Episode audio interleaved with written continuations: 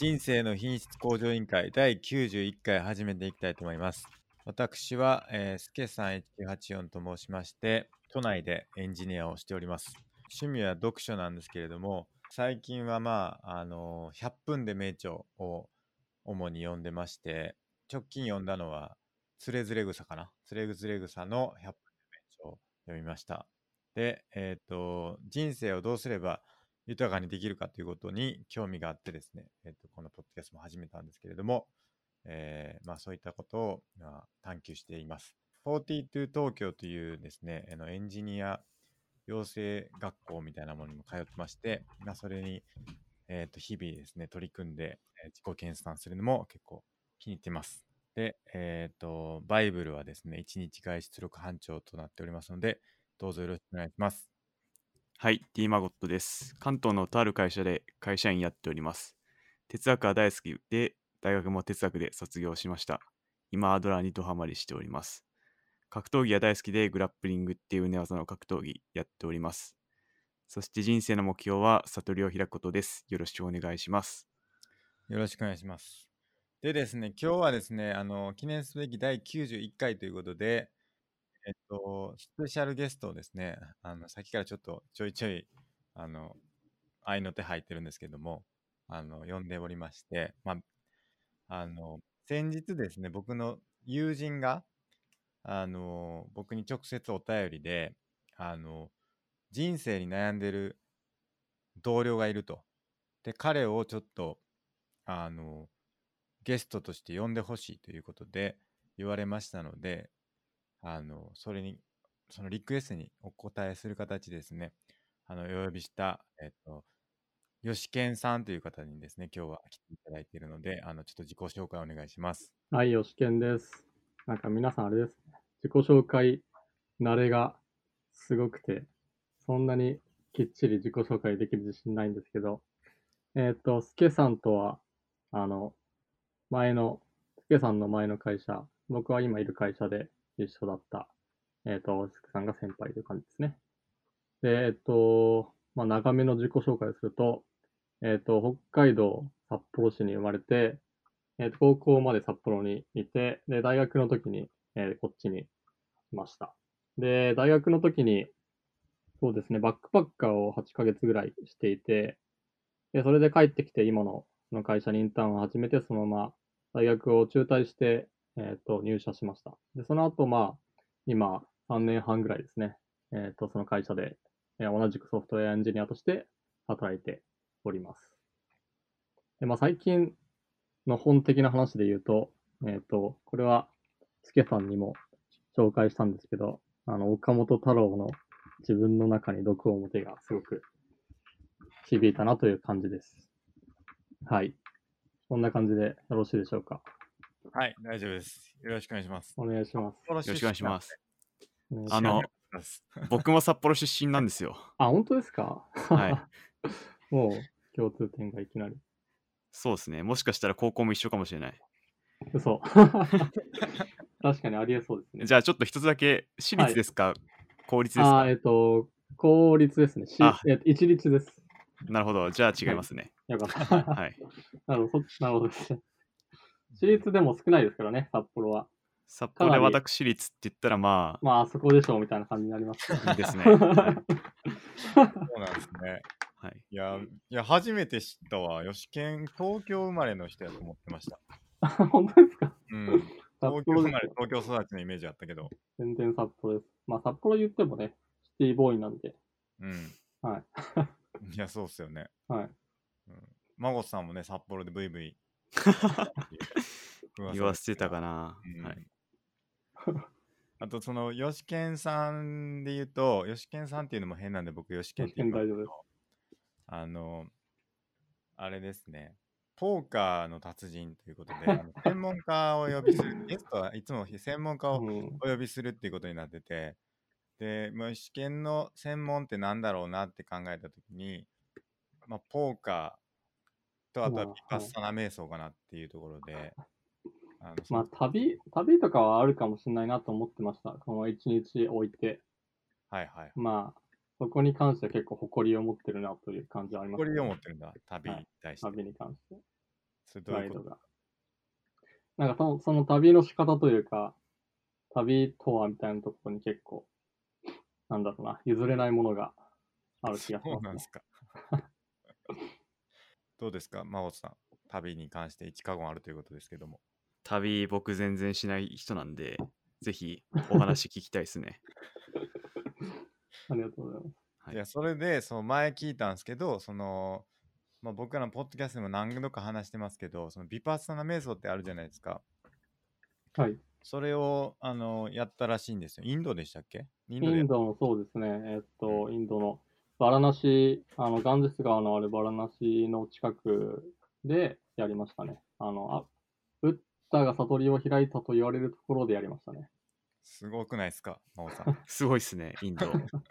本場。悟りを開くっていうのが真帆さんの人生のゴールだとすると、はい、ちょっと先行かれてんじゃないかな。かもしれないですね。うん。あ、その辺のね、はい、悟りの話とかもちょっと聞いていきたいんですけど、はい、ちょっとまずあのこの番組の紹介をちょっとまた定型文していくんですけれども、あのこのポッドキャストはですね、あの人生をどうすれば豊かにできるだろうかということを、まあ、僕と真帆さん、まあ、ふたりあるいはあのゲスト専門家の方をですねお呼びしてあの議論して答えを見つけていく、まあ、様々なテーマに議論ついて議論してあの答えを見つけていく、そんなポッドキャストになっております。でですね、えーと、お便りをですね毎回募集しておりまして、あのツイッターでシャープ アイキューオーエル とつけてつぶやいていただくか、あるいはその質問箱の方であの匿名でもあの質問を投げられるようになってるんで、そちらで投稿していただければと思います。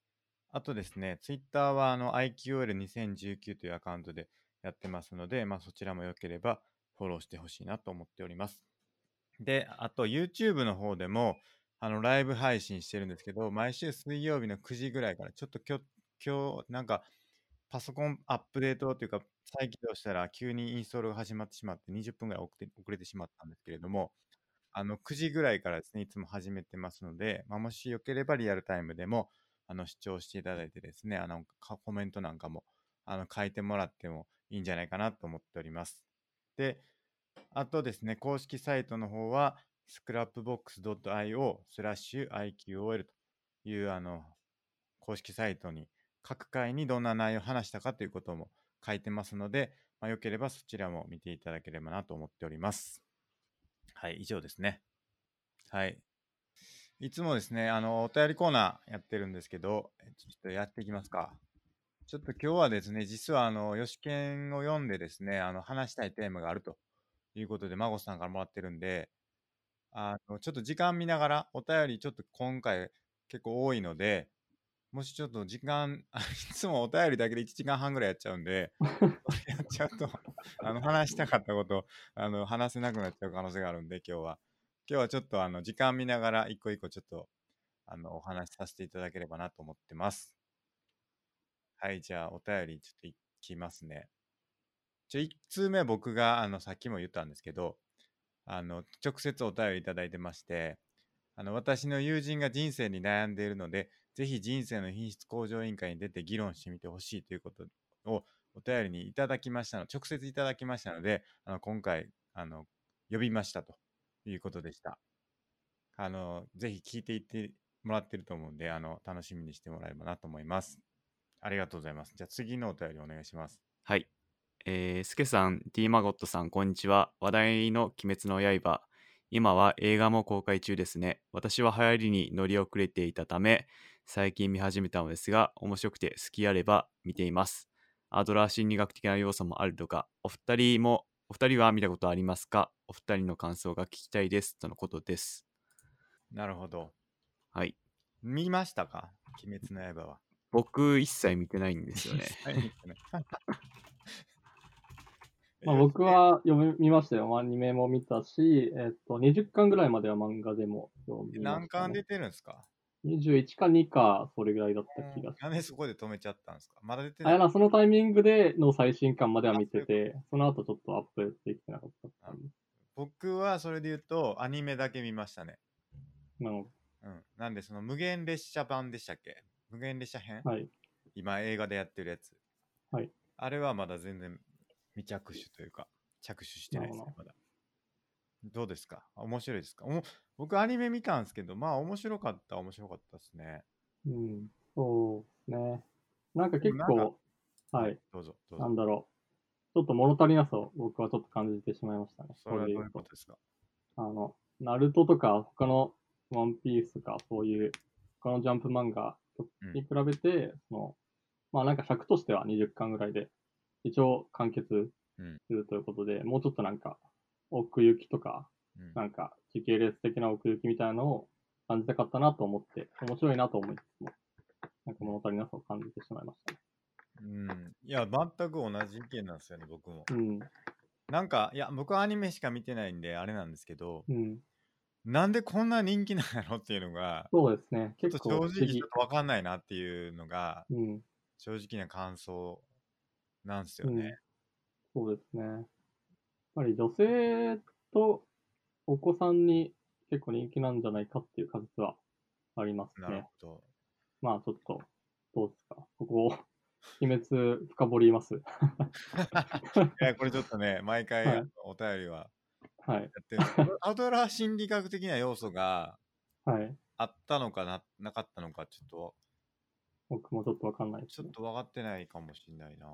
なんか、鬼滅の刃、アドラーってやったら記事が出てきますね。あ、マジですか。はい。うん、どういう。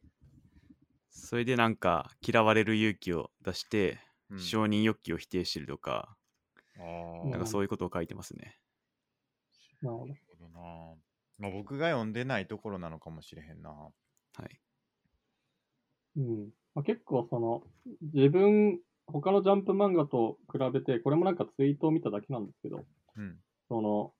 えー、っと、ナルトとかワンピースのように、うん、こう自分が世界一になるとか、自分が一番になるっていう思想ではなくて、主人公が自分じゃない他人に対して頑張っていて、それが自分によって達成されなくてもいいみたいな、その、他のジャンプ漫画との違いみたいな話はありましたね。それがほんなにどういうふうにアドラー心理学につながっていくのかはちょっと分かってないんですが。なるほど。だからその目的が違うってことですか？目的、そうですね。その本目的が違うかもしれないですね。目的の向き先とか、自分がどれぐらい大事かみたいなところが違うみたいな話。確かにな。確かに、ワンピースとかも強くなりたいみたいな。そうですね、海賊王になるですもんね。うん。ナルトはほかげになるなんで。確かに、なんかその目的がなんかこう、確かに自分が、でもそれはそれでまあ、アドラー的であると言えなくはないけど、でも、鬼滅の刃は確かに他者貢献じゃないけど。うん、そうですね。他者があって、自分があるみたいなところが、主人公の中では強いですね。そうですね、確かに。うん。そういうのってなかったんかな今まで。そうですね、パッと思いつかないですけどね。え、でもなんか救いたい系の話ってある気がしますけどね。救いたい、他者に対してこう何かしたいという思いだけでやる系の漫画ってないのかな。なんですかね。アンパンマンとかしか思いつかない。アンパンマンいいですね。まあ、アンパンマンも。旧の名作ですからね、うん、ナウシカとかナウシカ、まあそうかもしれないですね、確かに。しか、うん、うん、まあもののけ、まあジブリはそうなのか、自分本位じゃないってことなのかね。そうかもしれないですね、確かに。ナウシカ、もののけとかはそうですね。確かにな。いや、なんでこんな人気になったのかちょっと分かんないんですよね、正直、うん。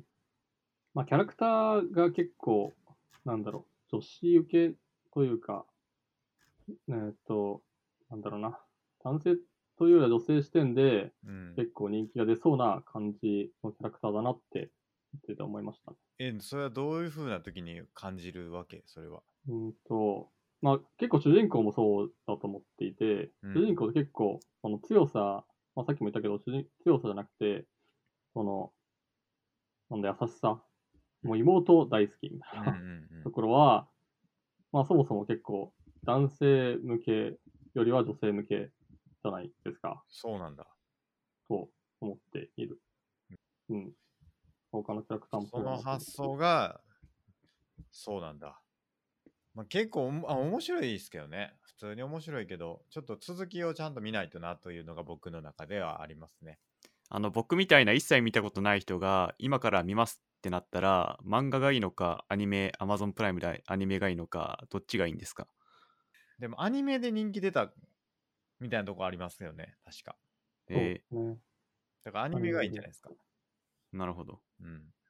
多分。Amazon プライムにありますからね。ありますね。はい、僕は Netflix で見ましたけど。ああ、Netflix にもあるのか。はい。サクッと見ましたね。サクッと見れるんですか？サクッと見れます。だって、ちょっとしかないですよ。じゅうにわぐらいしかなかったです。え？確か短っ。うん。違ったか。そうです。アニメは。にじゅうわだったかな。もうちょっと。それでもうストーリー一通り網羅してるんですか？あ、全部じゃないっすね。だからその映画版の前までですよ、要は。えー、映画版っていうのがその無限列車編中やつですかね、多分。なるほど。になってるんですけど、あ、にじゅうろくわまであるか。その無限列車編っていうのは、あの漫画にも出てくる一部分なんですか？そうですね。完全にそのアニメの続きだと思います、多分。なんかワンピースとかって、うん、映画って完全オリジナルストーリーじゃないですか、はいはいはいはい、そういうのではないってことですか？完全に続きです。多分いいっすね、完全に新しい。でアニメとかすんげえ中途半端なとこ終わるんです終わるんですよ、マジで。えー、列車乗って終わるんですよ、マジで。だから列車乗って、そのネタバレっていうか、まあネタバレもクソもないですけど、列車乗ったとこで終わって映画版が列車乗るところが始まるから、完全に続いてるなって感じはありますね。うーん、うん、新しいな。またちょっとぜひ、あの、孫さんみたいな話したいですね、これは。はい。アドラー心理学の要素はやっぱ孫さんって分からないから。じゃあ、アニメ、時間あったら見ます。お願いします。はい。ありがとうございます。はい、ありがとうございます。じゃあ次のお便り行かせていただきます。はい。えー、人生の品質向上委員会を聞けば聞くほど、自分のアドラーレベルの低さに愕然とするなということです。はい。どうですか？これどうですかって言われてもはい、なんていうか、決して僕は自分自身がそのアドラーレベルが高いとは思ってないんで、まあ、僕も思いますよねって感じです。僕も同じ感想ですよね。なるほど。えー、マオさんのアドラーレベルの高さに、まあ、いつも息を巻いてるっていうか感じですよね、はい。うん、まあでもこれは健全な劣等感だと思いました。うんうんうん、はい。まあ、それで、ね、なんかアドラーレベルを上げようっていう勇気づけになるなら、まあそれこそ我々のなんか目的を果たせてるなっていう、ありがたいですね。確かに あ, ありがたいです。それで言うと、そういえばあの前にあの新卒の話したん覚えてますか？あ、はい。最近の新卒はあのー。リモートから始まるっていう話。はいはい。で、あれで僕がその、なんだっけ、ツイートしたじゃないですか。はい。はい、なんだ、なんだったっけ先輩社員と触れ合ってないみたいな。あ、そうです。あの、だから、先輩社員と触れ合う機会がないから、その自分が劣ってるっていう風に思う機会っていうのが少ないんじゃないかみたいな話ですよね。でその時にあのお便りくれたのがこのよしけんなんですよ。あの、はい、よしけんなやでもその時のアドラーレベルの低さやばくて、うん、劣等感と劣等コンプレックス間違ってそれを指摘されてちょっと恥ずかしい思いをするっていうあ、お便りありましたっけ？どんなんでしたっけ？お便りありましたよ。えー、えー、っとはちじゅうきゅうかいでしたっけ？ななかいでしたっけ？えっと、多分出ますね。しかもそのお便りの回答を特になんか割といただけないまま言った気がするんだよな。質問箱ですか？いやいやいや。いや普通に直接ですか？直接です。あれないな。あれはちじゅう、あれちょっと待ってよ。あれ書いた気があるんするんですけどね。あれ書いた記憶あるんだけどな、どっかに。あった。他者と比較することで劣等コンプレックスを抱くことがなくなる一方で、健全な優越性の追求のための理想像の材料を、えー、機会も減ってしまうのではないかとふと思いましたっていうやつですか。そうです、そうです、はい。ちょっとそれ改めて話しますか。ちょっとこれに合わせてアドラレベルの話と、はい、はい、何でしたっけ。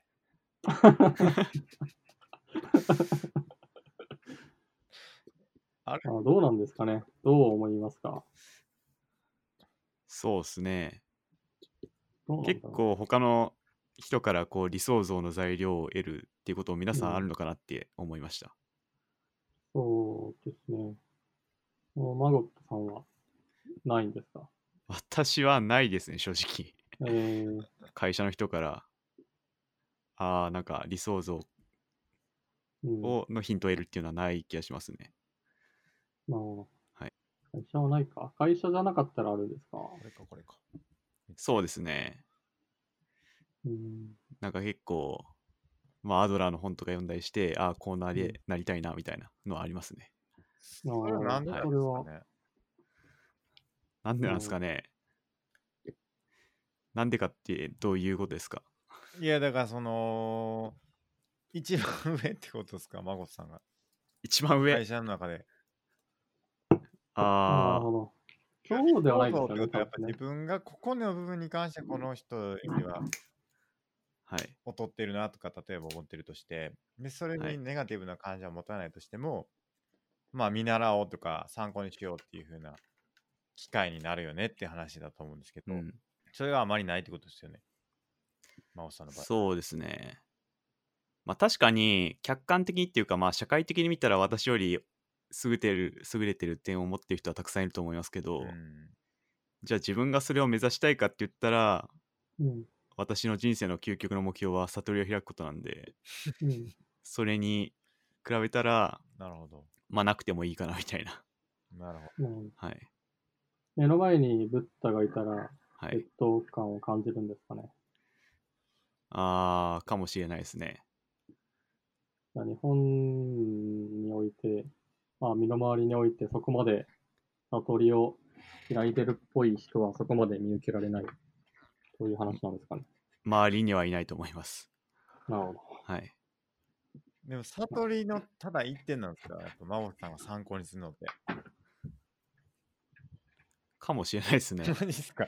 あ、それか格闘技が強いとか、まあ、そういうのもあるかもしれないです。なんか、なんか結構それってなんか、はい、なんだろう、うん、まあそれはそうなのかな。なんか、あ、でもし四方八方すべての領域において完璧を目指す必要はないと思ってて。そうですよね。はい。まあ、それなら自分がなんとなくやりたいっていうところを目指せばいいのかなとは思いますね。なんかやっぱり多分僕とマゴットさんとかと違う点は何度か話してると思うんですけど、僕はやっぱ仕事を楽しみたい派なんですよね。うん。だから仕事うまくできた方が面白いやろなっていうのがあるから、その仕事のスキルみたいなところはいっぱいいろんな観点があると思うんですけど、その観点に合わせてそれぞれのいろんな人のスキルを見て、なんか自分より優れてるなって思う部分を見習って、まあなんだろう、成長っていうか、まあしていくみたいなのを、まあ良しとしている部分はあるんですよね。さんまそういうのはないってことなんですかね、真帆さん的には。そうですね、仕事のスキルっていう意味ではあんまりないかもしれないですね。でもやっぱマネージメントとか興味あるって言ってたじゃないですか。そういうのはなんか参考になる人いないっていないんですか。残念ながらいないです。周りにいないです。そっか。はい。そうな。うん。うん、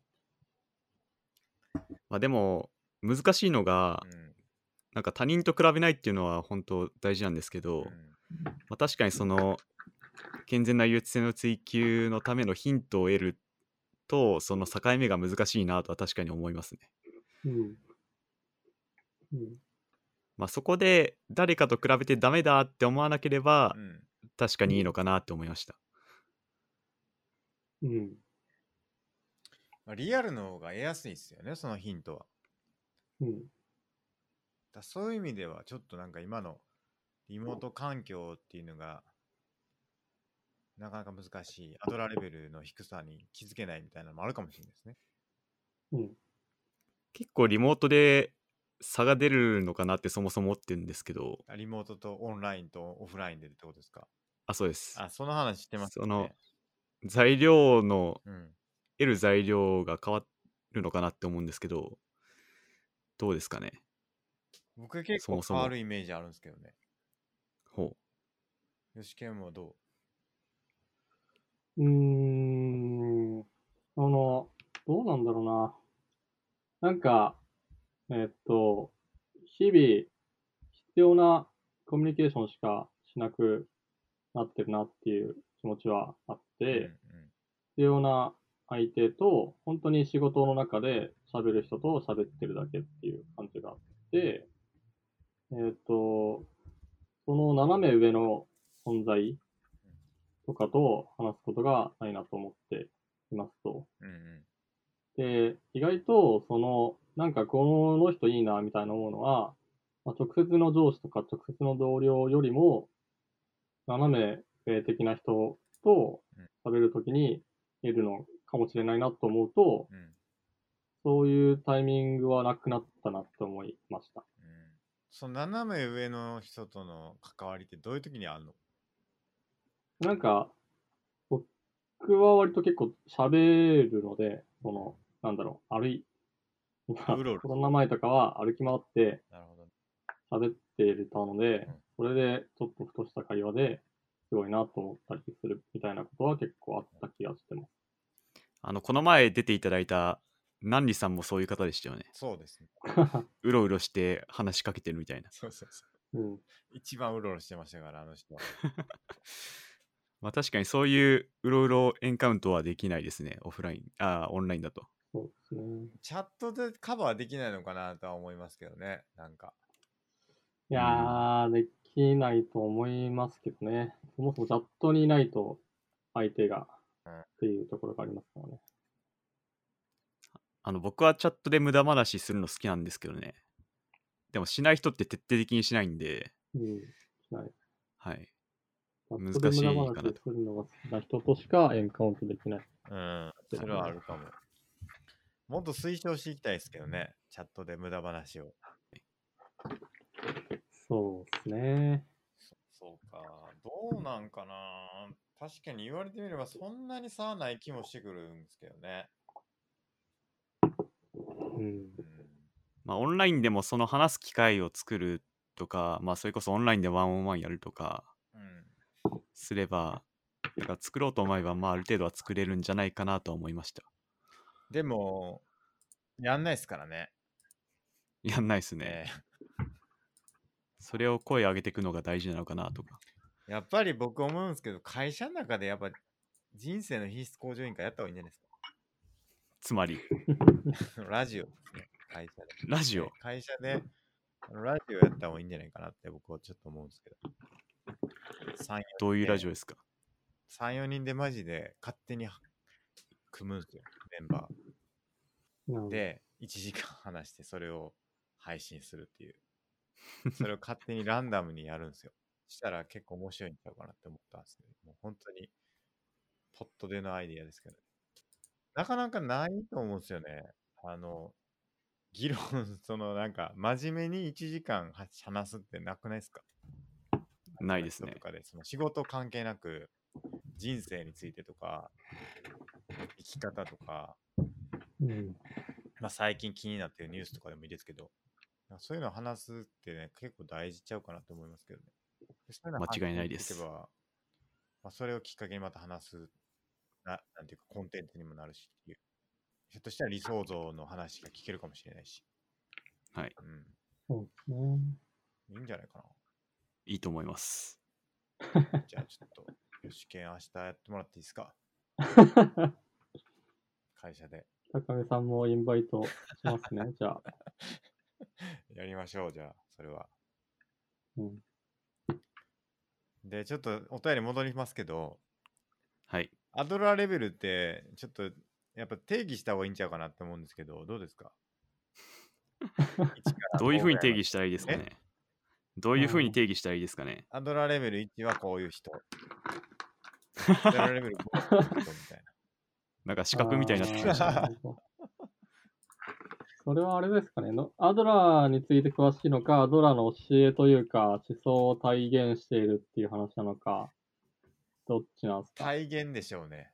私もそう思ってました。はい。あ、なるほど。で別にアドラー知らなくても、アドラーレベル高い人は全然いると思う。あ、なるほどね。はい。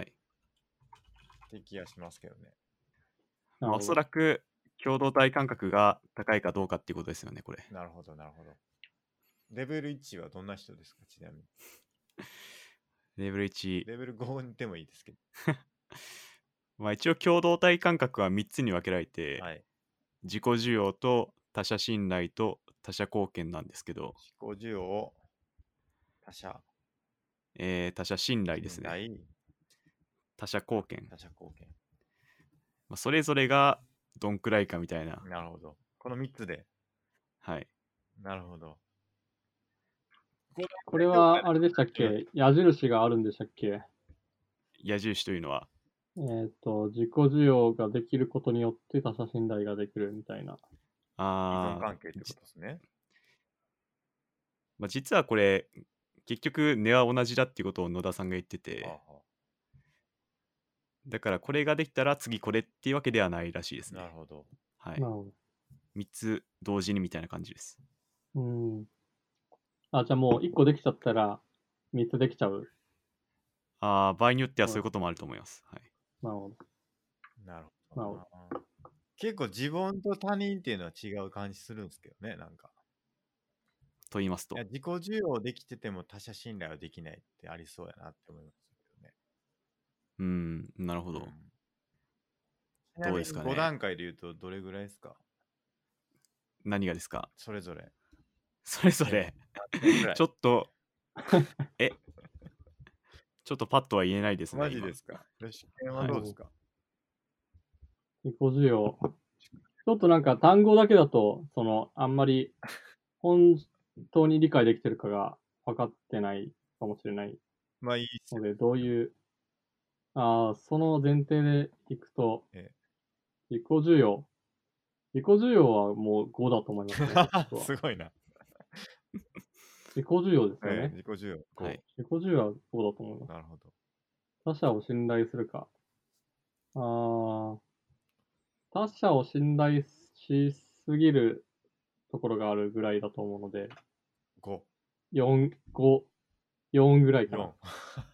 高いな。貢献に関してはかなり低いと思います。それで言うとあにぐらいだと思います。なるほど、面白いな。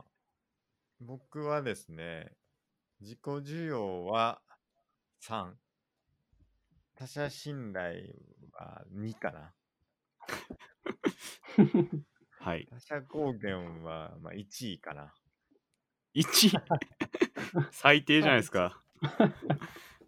そんな感じですね。まだまだ。ちょっとアダロアレベルはこれで言うと低い、相当低い部類ですね。はい、多分自己需要ができてる人なら全部ごっていうと思いますね。ああ、えー、なるほど。ああ、確かにそうかもしれないですね。はい。需要できてるわけだから。そうです。いや、えー、でもその他者を貢献しないことを需要してる人っていないんですか？うーん、他者を貢献してないことを需要している。まあ、自分の価値を認めるっていう意味合いが強いんですよね。他者の他者貢献っていうのは。この世界でいること、うん、私がいてよくて、いることで貢献してるみたいな。あ、そういうことなんですね。はい、なるほど。なんで、なるほどね、自己需要ができてれば、他者貢献も感じれるはずだと思います。えー、そうなんですね。はい、でもちょっとなんかあんまり感覚として違いますね。なんか自分だけ良ければいいっていう人は、自己需要高くて他者、はい、別に他者に対してマイナスだとしても自分だけ良ければいいみたいな、はい、その思想を持っていればそこは低くなるのではないかなって思いました。うん。自分さえ良ければいいと思ってる人。そうですね。そうなんだろう。はい。でも自分だけ良ければいいと思うことを受け入れられてるんかなってちょっと思うけど。はい。まあ、思いますけどね。なるほど。まあ、そこは自己需要を実はできてないと。そうそうそう。ごではないと。そう、どこかでそこを否定する自分がいるんじゃないかと思うけど。なるほど。これはあるかもしれない。自分だけ良ければいいと思う自分をよしと思えないみたいな。うん。歩きす、なんか、それを完全に受け入れられてるって結構レアなんじゃないかなって気がしますけどね。そうですね。うん、本来なら自分がいていることでこうみんなが喜んでるって思えることが、うん、まあ理想ですよね。うん。まあ、はい。ちなみにまごさん何点ですか？何点満点ですか？まあそうや改めて考えると僕全部ごかもしれないですね。スカートラン伝道師。はい。すごいな。もう仕事言っても過言ではない。マジで。アドラムピッチ。アド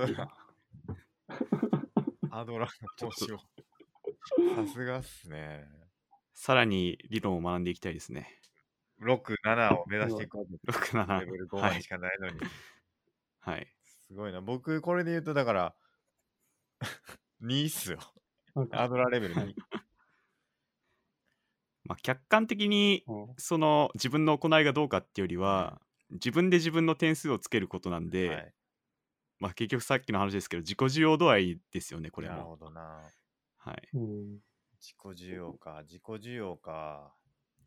自己需要って何やろ？自己需要って何ができたらごになるんですか？えっと、まあ私がメモで書いてあったのは肯定的な諦めって書いてましたね。ああ。的な諦め、えー、はい。まあできなくてもまあそれでもそのありの等身大の自分を受け入れる、できない自分もありのままに受け入れるのが自己需要って書いてますね。まあでも目指してはいくんですよね。できなくてもできるようになりたいという思いを持って、はい、そこを目指していくっていうことはいいんですよね、別に。そうですね。諦めでも多分多分何かできるようになってから自己需要できるっていうことじゃなくて、多分考え方が変わるのを待つしかないんじゃないかなとは思いますね。うんうん。はい。まあでもそれで言うと僕も諦めはありますけどね。なるほど。うん、なんやろうな、うん。自己需要さんでしたっけ、すけさん。そう、残りにはどこに行っちゃったんですかね。どこ行っちゃったんかな、マジで。自己需要何ができたらごになるやろ。はい、なんかやっぱり許しきれない自分がいるんですよね。ほう、うん、それも自分だと言えるんですけど。はい。許しきれないっていうのは具体的にどういうことですか？いや、例えばサボっちゃう自分とか。ああ、あのー、この前ポッドキャストでおすすめいただいた森田療法の話、僕本読んでてまさにそういうこと書いてて、今度お話ししたいですね。なるほど。はい、かいつまんで言うとちょっとどういうことですか？あのべき思考にとらわれてるっていうのをよく言ってて、スケさんは多分これできるべきがあるから、はいはい、そういう点数にてん減っちゃって減っちゃってると思うんですけど、はいはいはい、べき思考は捨てようっていうのをずっと言ってて、はいはい、なんかそれが随分なんだろうな近いのかなって思いました。べき思考を捨てたら僕あれですよ、寝てますよずっとやっぱり。寝ても冬になってすごい布団あったかくて、はい、起きれないもんね最近。なるほど、うん、よくないなって思うんですよやっぱり。ないですかそういうことは？まあ寝てていいんじゃないですかね。いやそういうと思ったわ。はい。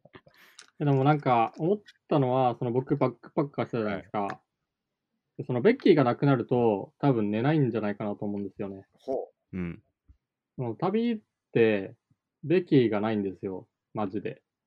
なるほど。やらないといけないことがなくて、うん、ってなるとやりたいことしかなくて、あ、はいはい、そうなると多分寝ないと思うんですよ。マジ？寝て寝ててもつまんないじゃないですか、だって。まあ確かに。あの森田療法の本にもそういうこと書いてましたね。この目の前の作業に集中してこの、うん、ありのままの自分をこう出して動いていくみたいなことを言ってたんで、うんうん、まさにそういうことかなって思いました。うん、なるほどな。バックパッカーになったら寝ないってこと？じゃあバックパッカーになったら寝ないと思いますね。てか寝た方がつまんないんですよ、要は純粋に。でも寝ることに対して最高の環境を整えてるからさ、やっぱりいや寝るのはやっぱ最高なんだな。マジで何してもよかったら寝ますかってことだと思うんですよ。寝る。多分まあでもそれは別によくて、寝るなら寝るでよくて、な寝続けて、うん、いちねんでもにねんでも寝る寝たいだけ寝ればよくて、でそれでそれがその老いるまで寝るかっていうと多分違うじゃないですか。まあでもずっとは寝てないかもしれないですね。うん。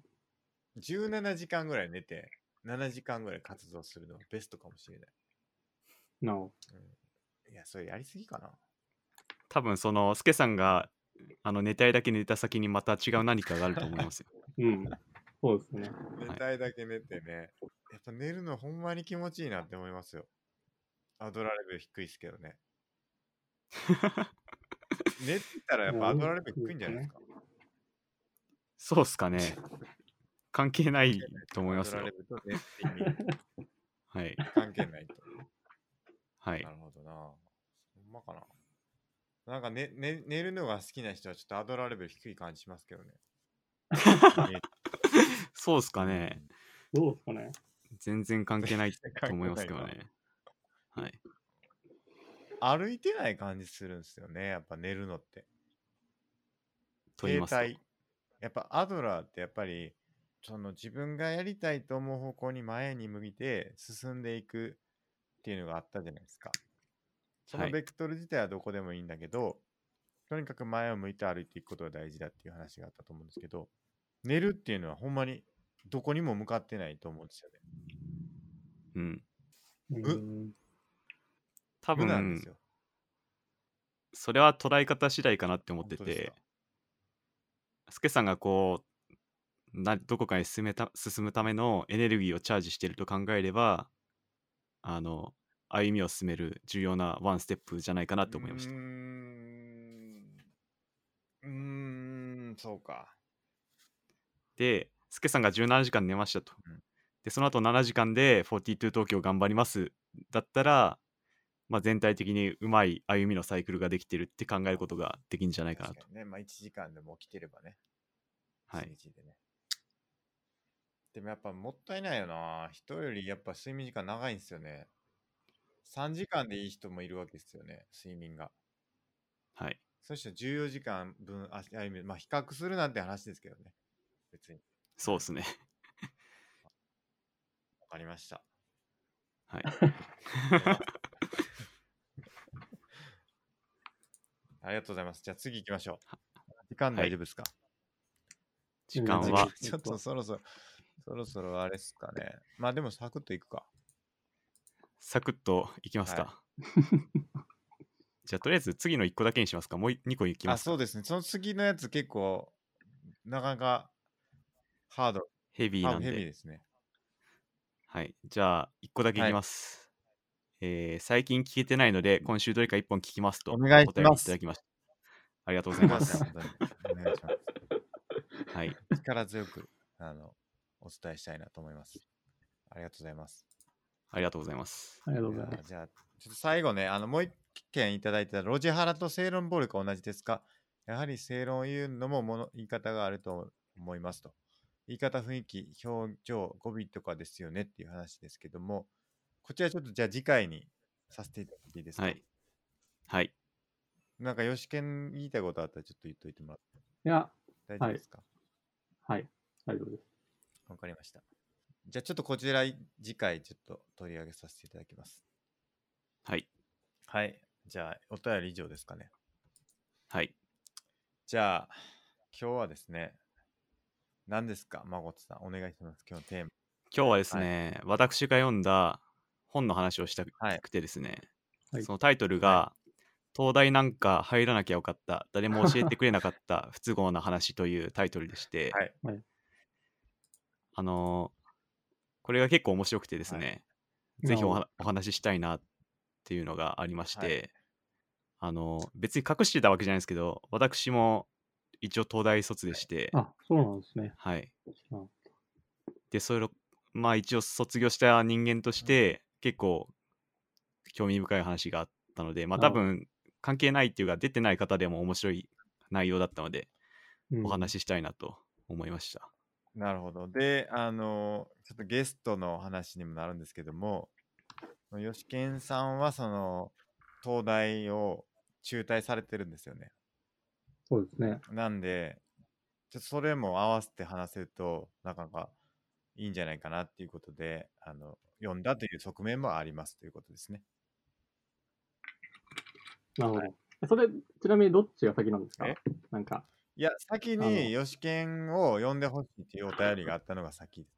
はいはい。でいつか呼ぼうって思ったんですけど、はい、ちょうど孫さんこの話したいって言ってるっていう話になって、あ、なるほどなるほど。あ、じゃあすごいちょうどいいというか面白いんじゃないかなと思って、その入らなきゃよかったから中退したのかとかその辺の事情とかはちょっとあんまり深く僕も理解してるわけじゃないんで、まあ、そもそもその大学のゴールっていうのは卒業することなのかとか、まあ、そういうところも含めてですね、なんかいろいろ話せると面白いんじゃないかなっていうのもあってっていうところですね。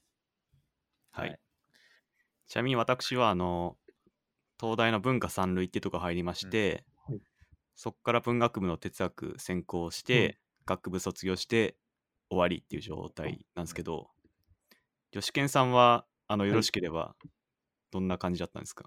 と理科一類に入って、えっとリーチから農学部に行ったんですよ。農、はい、学部の、えー、と国際開発農学ってとこに入りました。でそれはなんか、えっ、ー、と、まあ、テーマもそうですけど、人が面白いなと思って、結構、東大らしくない人が多かったなと思ってます。うん、え、何学部受けて？国際開発農学。国際開発農学。はい。えー、具体的には、はい、あの ジャイカ とかあの青年海外協力隊みたいな、こう例えばカンボジアとかアフリカをこう農業とか、まあ、いろんな観点からこう開発なので、まあ、よくしていこうみたいなところを学んでいくっていう意味で、まあ、バックパックはもともとやる前のに入この、まあ、学部に入ったんですけど、まあ、そういう海外志向だったり、いろいろまあ、せなんだろう、マインド的にもこう凝り固まっていない人みたいなのが多くて面白いなと思ってここに入ったって感じですね。なるほど。なんか聞いた感じ、はい、学問科学的な研究というよりはなんか社会的な側面が強いかなっていう印象なんですけど、うん、そうですね。そうなんですね。そうですね。まあなんか要は実験とか論文を読み込んでとかが、はい、あんまりなくて、フィールドワークとか、まあ、なんだろうな、実際に行ってみて何かするとか、そういう体を動かすもの、実質的なもの、なんか机上のものではなくて、実際の人と会って喋るみたいなところが多かったのは結構、あの、魅力の一つだったかなとは思ってます。うん。なるほど。あおさん、文さんから哲学に行ったと。はい、そうですね。私はまさに西洋哲学をやってる研究室でした。うん、ちなみにそのじゃあちょっと聞きたいんですけど、東大なんか入らなきゃよかったんですか？まあ、私は結論としては入ってよかったと思いますよ。はい。うん、僕も得しかなかったなと思ってます。なるほどな。はい、うん、じゃあこれちょっと議論ならないじゃないですか。そのまあ一応本で述べられてるのはあの 世界世間で語られてる東大のイメージっていうのは多くはポジティブだけど、うん、東大は人生の幸福を決して約束して約, 約束などをしてくれないっていうのがこの本のテーマなんですよね。はい、で逆にある種の人は東大入ったがゆえに辛い人生を送ってますよみたいな、そういう辛い人生を送ってる人の話をまとめられた本ですね。なお、はい。僕も読んだんですよね。はい。この本、今日急いで読んだんですけど、まあそうやんなってなりましたね。うんなんていうかな。なるほど。いや、まあそういう人もいるよねっていう感じというか、いるんだろうなっていう印象というか、うん。うん、まあなんか、結局だって、それが全てじゃないっすもんね、言ってね。うん、そうですね。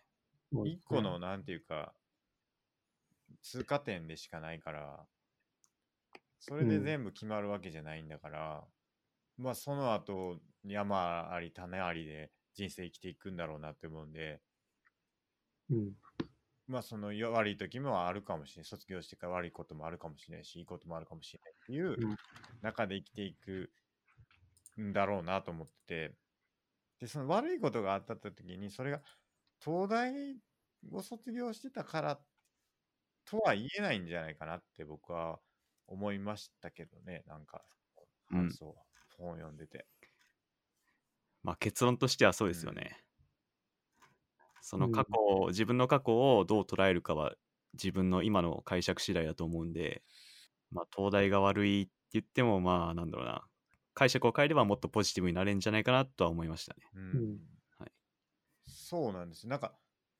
妙にちょっと重く受け取りすぎなんかなってちょっと思っちゃったんですよね。はい、なんかなんていうんですか、その重責みたいなのを感じたというかですよね。そのなんていうんですか、東大を卒業してるからこそこうならなければいけないみたいな、例えば、うん、っていうのと自分をやっぱ比較してしまって自分がみたいなとか、例えばそういう風になっちゃってたりする部分もあるかなって思ったんですけどね。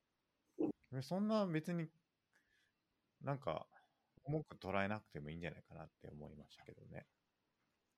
うん、その通りだと思います。どうですかね。でもなんかその面白さはどこにあったんですかねっていうのは結構興味深いというか、僕は結構この本今日手に取ってみて、なんか本当にスケさんと同じ感想で、そんなに重くめ受け止めなくてもいいと思うし、なんかそこを延々と語ってくる人に対して時間を使うまでもないなって思ってしまったわけですよ。時間見ると。で、逆にそこに面白さを見たのがすごいなと思いました。真央さんがね。はい。まあ、僕が感じた面白さは、ね、言われてみれば確かにそうだなっていうのがあって、うん、まああと一種の反面教師ですよね。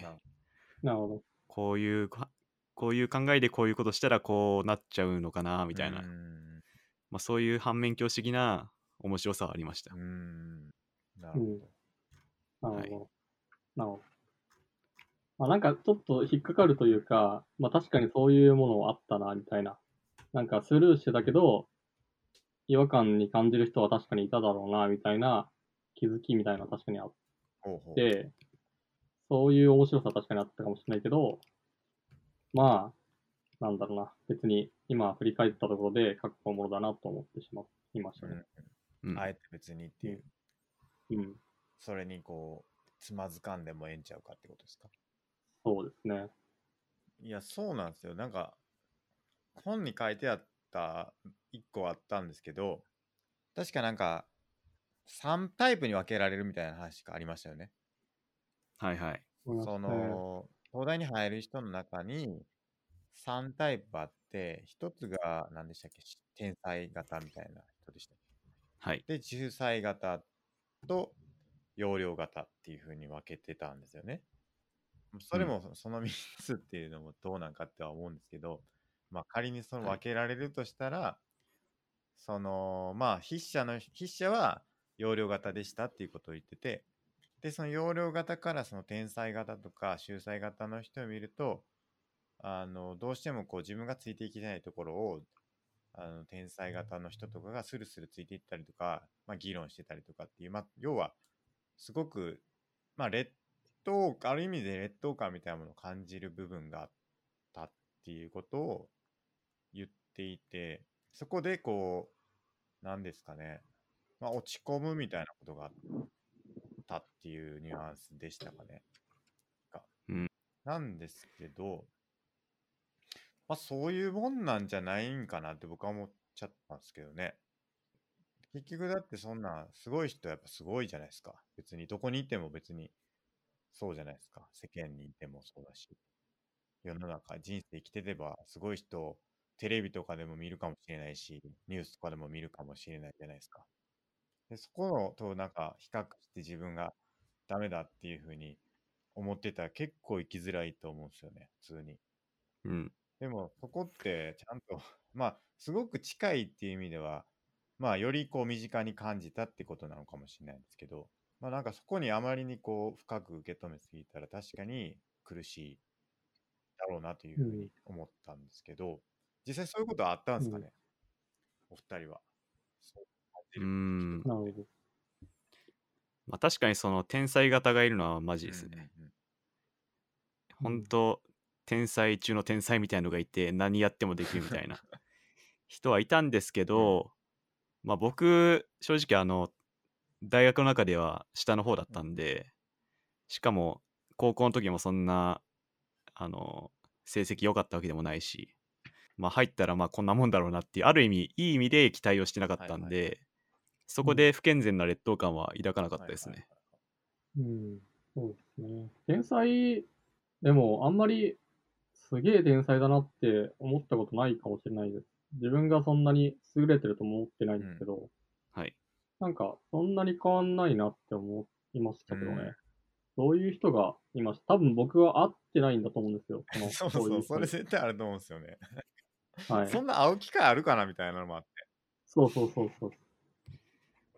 あの普通に成績が優連発してて、うん、あの新振りで点数いいとこ行くわ、はい行きましたみたいな人とかいなかったですか？うん、あーどうだろう。あの僕はかの連発だったんで。なるほど。はい。まあそれと比べたら確かにああ何でもできるやついるなみたいな思いましたね。なるほど。なるほど。それと、えー、いや、うん、合ってないな。それと例えばその予備、あの予備校の模試とかあるじゃないですか。あの受験せ受験の時とかに受けてた模試のなんか成績優秀者みたいな人がいるじゃないですか。普通になんか出てくる、はいはい、名前出てくるじゃないですか。でなんかいつもいちいこう取ってる人いるなみたいなのと、その学部にというかその 学, 学科内にいるとかっていうのって何が違うんですかね。成績っていう観点で見るだけだったら。ええー、同じとこにいるのとすごく優秀というかすごい自分が全く歯が立たなさそうな人っていうのは、まあ、受験の時から見てたはずじゃないですか。多分自分がトップじゃない限りは多分、はい、すげえ上の方にいるなっていう存在は多分認識してたと思うんですよね。別に東大入る前から。で同じように大学入ってからすごいできる人がいて、その人がなんか優を連発してるとかっていう情報をまあ見聞きしたりするっていうのとなんかそんな変わんない気がするんですよね。その感じ方として、うん、なんか友達で間近に一緒にいてなんかこう話しててとかっていうのがあるならなんか結構わかるんですけど、うん、そうなんか単にその情報として聞くだけならそんなになんか変わんないのかなって思っちゃうんですけど、うん、確かに、うん、なんかそこってどうなんですかね。なんかやっぱり日常的に関わる中でもやっぱそういうことを感じることっていうのは結構多いんですか？うーん、人によるんですかね。僕はそんなネガティブに思わなかったですけど、うんまあ、人によってはある程度なんかどっかの学校の中でそれこそ地方の学校の中で一番でずっと頭いいって言われて一番だったけど、うん、いざ東大入ってみたらそんなことなかったみたいな、そこで挫折したっていう話も書いてました。はい、あだからもうかなり孫さんのその言ってる優連発の天才の人は、はい、なんかその要は隣で一緒に何かをしてて、はい、その優であるってこと以外にすごいなって思ったところってどういうところにあるんですか？すごいなって思ったところなんか単純にもう計算バリ早いとか、はい、あなんか記憶力バリとか。あ記憶力いいはありますね。あとやっぱすごい勉強やってくるとか、あ何でも聞いても分かるとか、うん、ありましたねそういうの。なるほど。はい。結構コミュニケーション取ってたんやなっていう印象なんですよね、僕からするとですけど。と言いますと、いや僕も大学行ってたんですけど、仲いい人とかってか喋る人ふたりぐらいしかいなかったんでそんな周りの人が優秀かどうかもようわからんっていう感じだったんで、そうなんだろうなそのよくみんなそんななんかよく知ってるなってか、そのみんなっていうかその本に書いてる人とかが劣等感を感じるぐらいよく知ってるわけじゃないですか、その人について。だからその成績、さっき言ったみたいに、うん、成績がすごい優秀とかっていう情報以上にその人のことをよく知ってて、あ、この人にはかなわないなっていうふうに思う機会がすごい多かったっていう話なんですけど、あ、そんな機会ってそんなあるっていうふうに思うんですよね。それは一つあって、理由が東大ってクラス制で、うん、そうですね、あの最初になんか一緒に旅行したりとか、結構クラスのコミュニティが作りやすい環境なんで、結構、まあ、ある程度数十人のコミュニティはできやすいのがありますね。僕もクラスだったんですけどね、う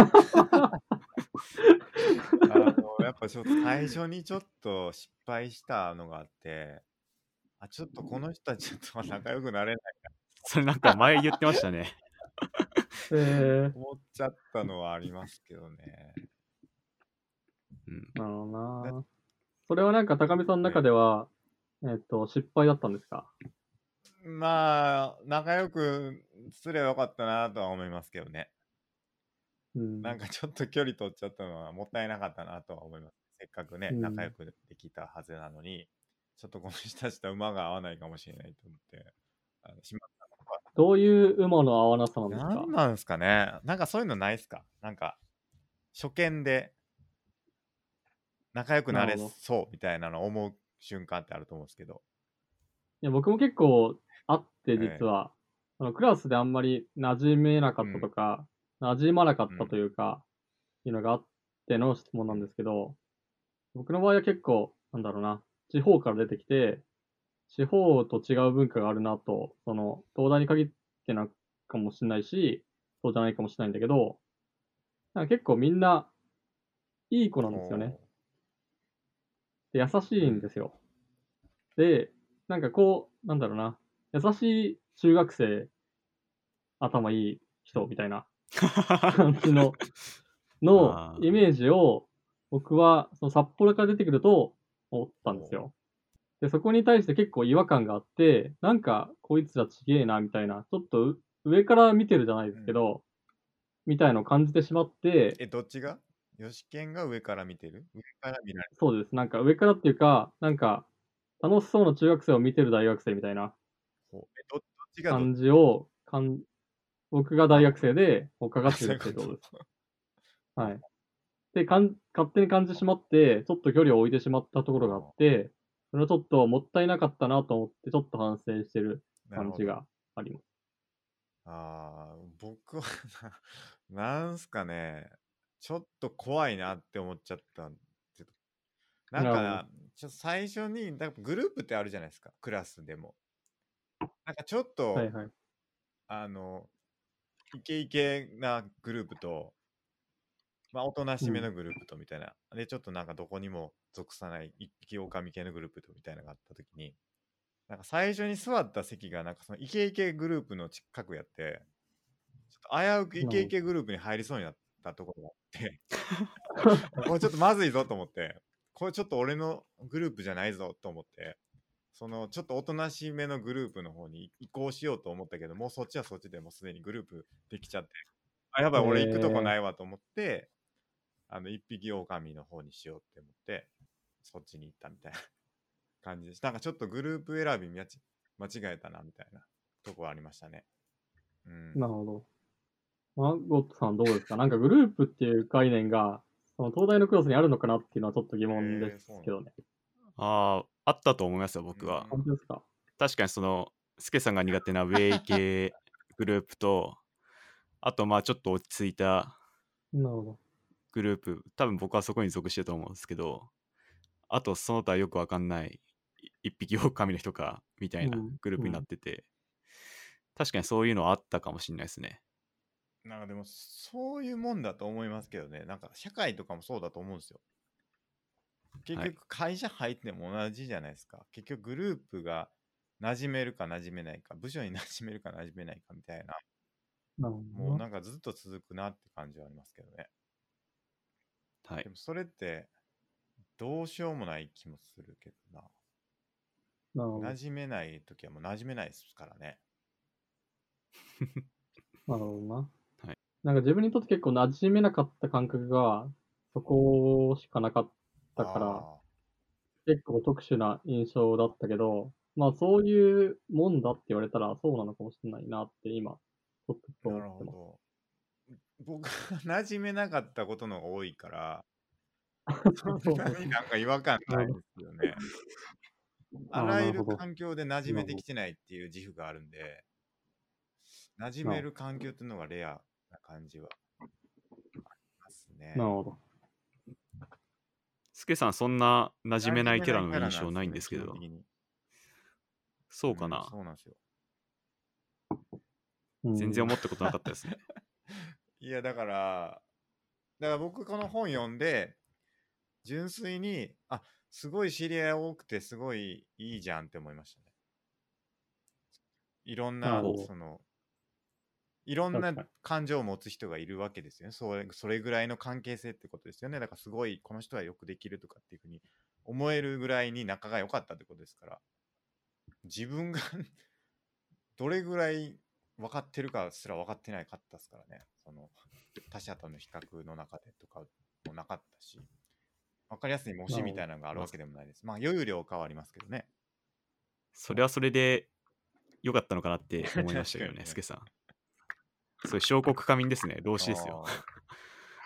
小国過敏って何でしたっけ。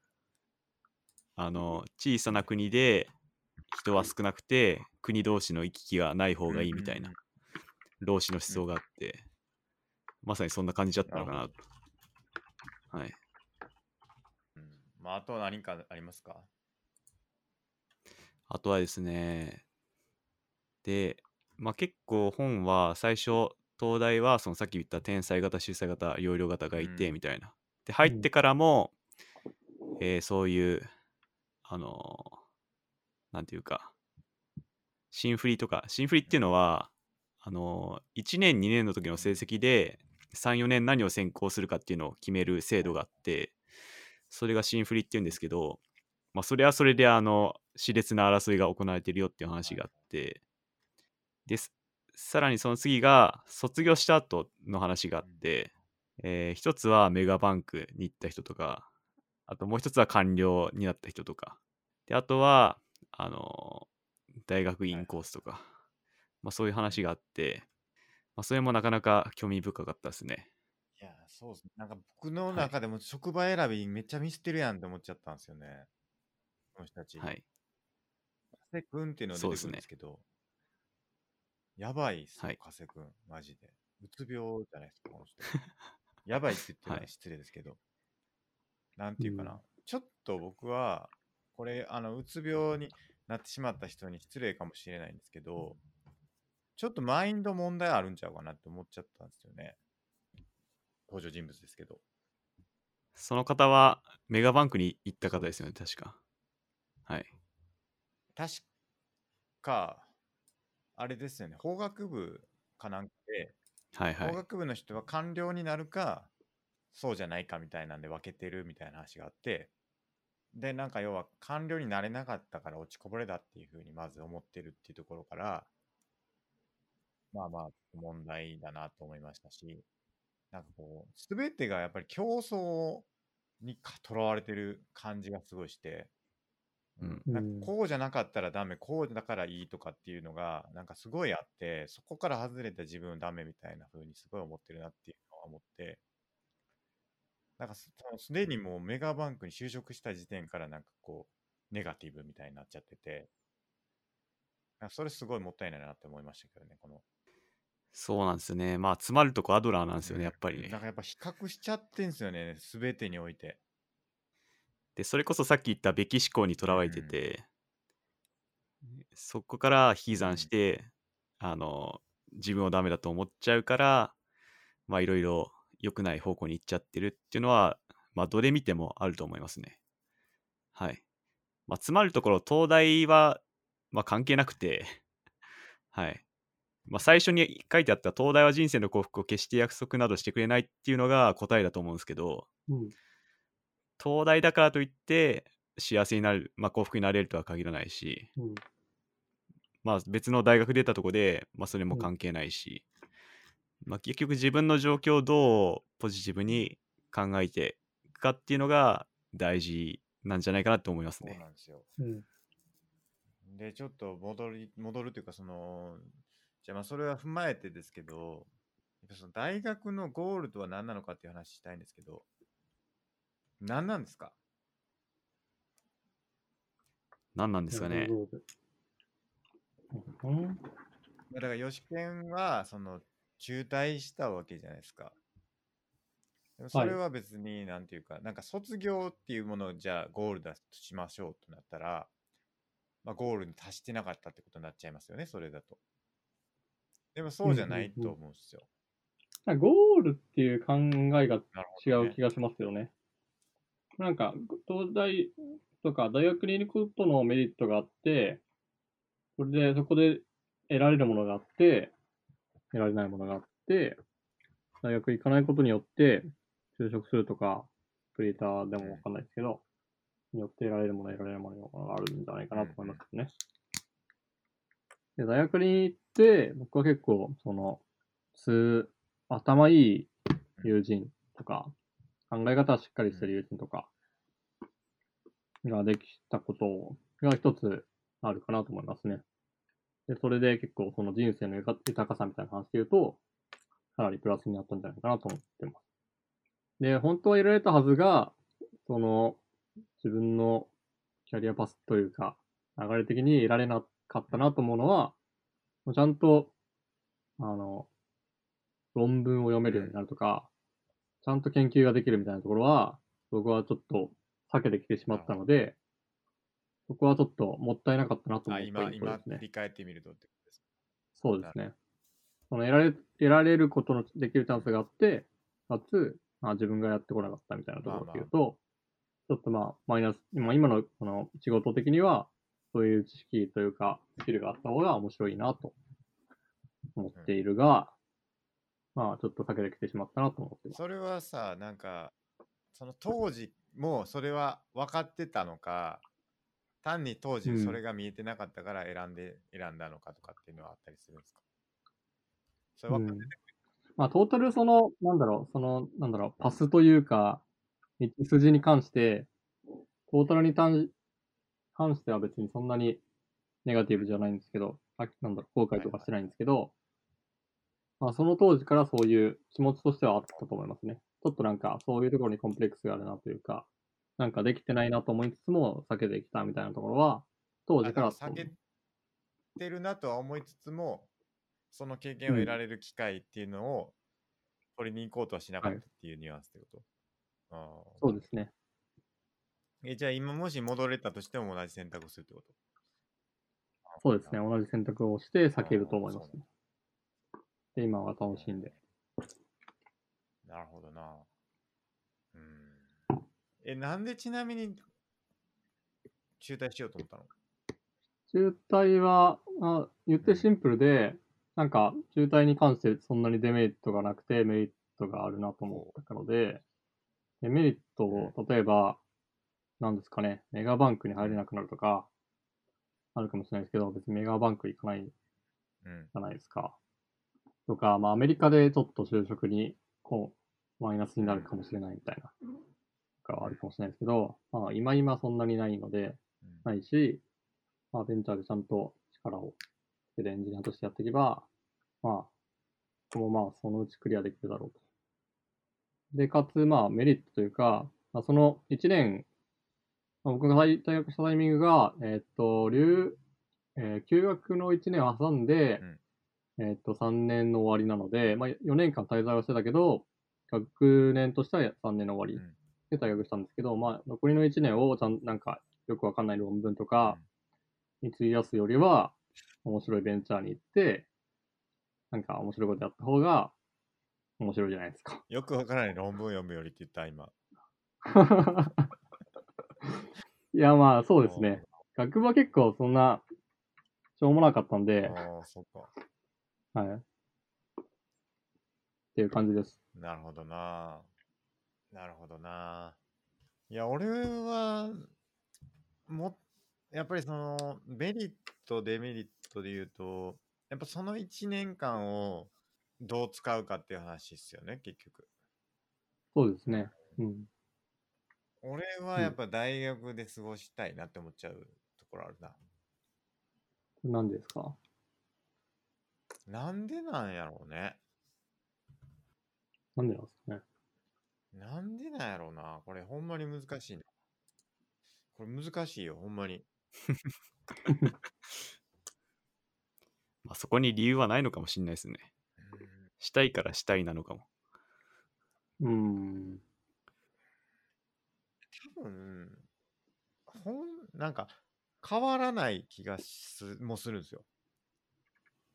あらゆる時間の使い方は一緒なんじゃないかっていうふうに思うから、別にどこにいても何をしてても好きなように時間使えばいいじゃんって思うんで、まあでも好きなようにがの選択として普通に辞めるっていう選択だったと思うんですよ。うん、辞めて会社で働いた方がなんか中途半端にインターンっていう身分で、うん、えっと、論文を片手間で書きながらやるよりは、その方が楽しいじゃんっていうことだと思うんですよ。なんかわかんないけど、廊下でいちねんかん突っ立ってるよりは、なんか楽しいことした方がいいじゃないですか。うん、全く同じ使い方は。突っ立ってないでしょって俺は思っちゃうけど。まあでも論文書かなきゃいけないじゃないですか。いや、論文は書いたらいいんじゃないですかって思う。論文が普通だったかもしれないですね、それで言うと。逃げてたかもしれないですね。論文書きたくなかっただけか。俺結構楽しかったからな、やっぱなんだかんでって、その時間は。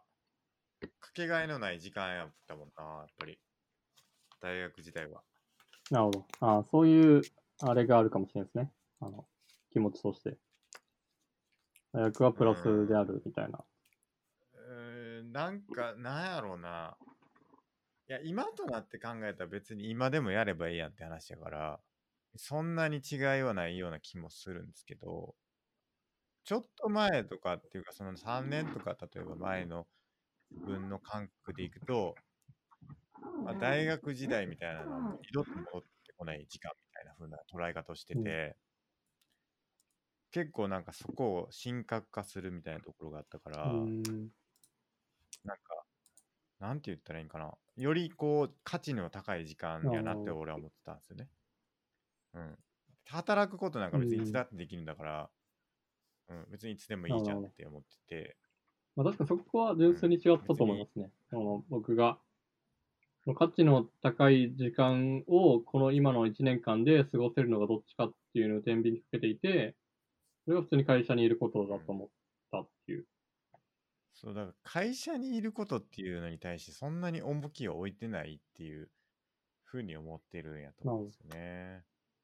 それは多分普通に僕の会社にいることと高見さんの大学にいることが逆転してるっていうだけだと思います、ね。そうそうそうそうだ。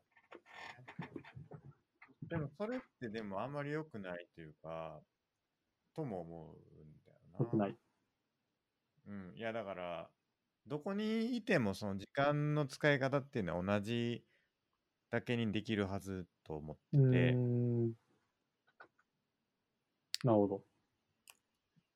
てんすよね、今、今の自分はですけど、な何が時間なんなんやろな、何をする、うーん、難しいんだけど、なんかだんだんこう価値判断みたいなのが な, なくなってきてるところがあって。うん、あらゆる時間に価値があるっていうふうに最近思い出してるから、えー、だからなんかそこにそこの変化はあって、うーん、だから別に大学にいようが会社にいようが何をしてようがあらゆる時間は同じぐらい等しく価値があるべきものだっていうふうな感覚になってるから、うん、えでも廊下でいちねんかん経ってないんじゃないですか。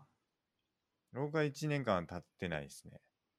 廊下で立つしかないっていうこと、大学のいちねんかんは、うん、廊下で立つことと等しいとしたら、会社に就職するじゃないですか。うん、でもその廊下に立ってる時間ってそんな強制されてるわけじゃないでしょ、別にそれを。まあそうですね。でもまあ、あの、一日のいちじかんは廊下に立たなきゃいけないんだったら、廊下に立たない人生を僕は選ぶと思います。え、どういうことを向けて？いちにちのいちじかんを廊下に立たないといけない人生と、立たなくていい人生があるのだとしたら、うん、僕は立たない人生を選ぶと思います。うーん。俺、廊下にいちじかん経つぐらいだと全然いいけど。えー、僕は嫌ですよ。俺、廊下にいちじかん経ってみたいもんな。いや、何かあると思うよ。廊下にいちじかん経つこと。いや、もう廊下にいちじかん多分立ってますよ。もう一回立って、立った上で、うん、じゃあ、それをいちにちいちじかん、うん、いちねんかん続けるのと、続けないのと選んでいいですよって言われてると思います。いや、だからそれは別にあると思う。その廊下にいちじかん経つのはありやと思う。いちねんかん。いちねんかんあり。いちにちいちじかん。いちじかんあり。なるほど。ありよ。じゃあ廊下の例がちょっと悪かったかもしれない。俺に廊下にいちじかん経つことはそんなに悪いものと思えなかった。いやでも僕は結構悪いと思うんで、そういう意味ではあのいい塩梅だと思います。どうすか、マゴさん、廊下いちじかん経ちたいっす、ね。ちょっとその例が突飛すぎてよくわかんないんですけど。立ってるのもんすからね、僕なんて言ったら、はい、散歩とかしてるし。いや、散歩と廊下にいちじかん経つのは結構違いますよ。違うかな、はい、一生の感覚やったけど。結構苦痛の極みだと思いますけどね。え、それ文字通り廊下にいちじかん足されたの？いや、たいや文字通りではないですけど。例えですよ、もちろん。そんなことあるんやと思って。もちろん例えですけど、そういう、それと同じような、要は退屈を感じながらも、その退屈を覆せないような状況にあることが一番なんですよ、僕は多分。なるほどね。でもそれってさ、あらゆる時にあり得るからってことやんな。あらゆる時にあったとしても、それはそれを変えられる、退屈じゃない状況に変えられる、うん、環境とそうじゃない環境だったら変えられる環境を選ぶし、変えられるのであれば変えれます。変えますね、僕は。そう、そういうことやんな。そういうことやんな。うん、なるほど。どうですか、マゴさん、うん、コメントをお願いします。まあ、結構学校は強制力がないんで、まあ、結構自由にできるのかなと思いましたね。いや、そうなんですよ。僕もその感覚あるんですよね。はい、ああ、なるほど。ああ、なるほど。なるほど。まあ、研究室によるんかもしれないですけどね。はい、研究室が相当厳しかったってこと？いやー、会社が相当緩かった可能性もありますけどね。マジか。僕の前職ですよね。それね。まあ多分そうですね。あ、そうだったんだ。なるほど。いや、緩いというか、その、変えられるじゃないですか、言っても。はいはいはい。その、退屈なのであれば、退屈じゃない方法に変えることが、その、にじゅうにさいのアマちゃんでも、まあ、発言権があるじゃないですか。っていう話だと思うんですけどね。学校にないんや、そんな。